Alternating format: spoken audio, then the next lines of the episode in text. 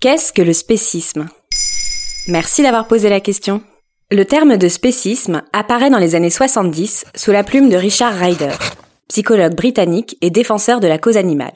Formé par analogie aux notions de racisme et de féminisme, le spécisme désigne une forme de discrimination basée sur l'appartenance à une certaine espèce. Il présuppose ainsi que certaines espèces, par exemple les hommes, sont supérieures à d'autres et donc par extension auraient plus de droits.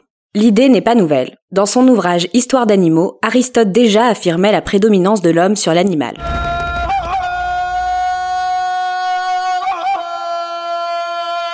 Les différentes religions, comme le christianisme ou encore le judaïsme, ont également contribué à diffuser cette idée.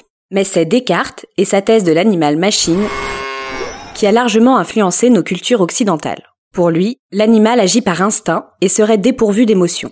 À l'inverse, l'homme, lui, est un être sensible, puisque doué d'une conscience et d'une pensée. C'est donc cette distinction morale entre les hommes et le reste du monde animal qui donne plus de droits aux hommes. Si cette idéologie est largement ancrée dans nos sociétés contemporaines, elle n'en est pas moins remise en question. La thèse de Darwin sur l'évolution des espèces brouille les frontières entre l'homme et l'animal. Ces travaux mettent en lumière la capacité des animaux à s'adapter et évoluer, prouvant ainsi qu'ils sont capables d'innovation, d'émotion et possèdent même une forme de conscience de soi. Affirmer la supériorité de l'homme sur les autres espèces ne va donc pas dans le sens de la biologie et de l'évolution. Pour autant, la question de la condition animale ne se pose pas encore. C'est le philosophe australien Peter Singer qui popularise cette idée dans les années 70 avec son livre La libération animale. Pour lui, racisme, sexisme et spécisme sont condamnables pour les mêmes raisons. Ils enfreignent le principe même de l'égalité. Avec la notion de spécisme apparaît donc celle de l'antispécisme, qui entend ne pas faire de discrimination entre les différentes espèces. Associations et même partis politiques voient le jour et de plus en plus de personnes deviennent végétariennes ou même véganes pour combattre la souffrance animale.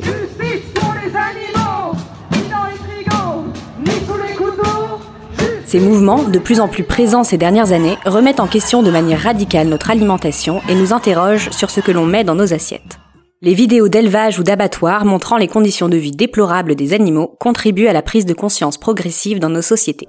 Et personnellement, je me dis que c'est quand même dommage pour les animaux bah, de cohabiter avec 7 euh, milliards de cons.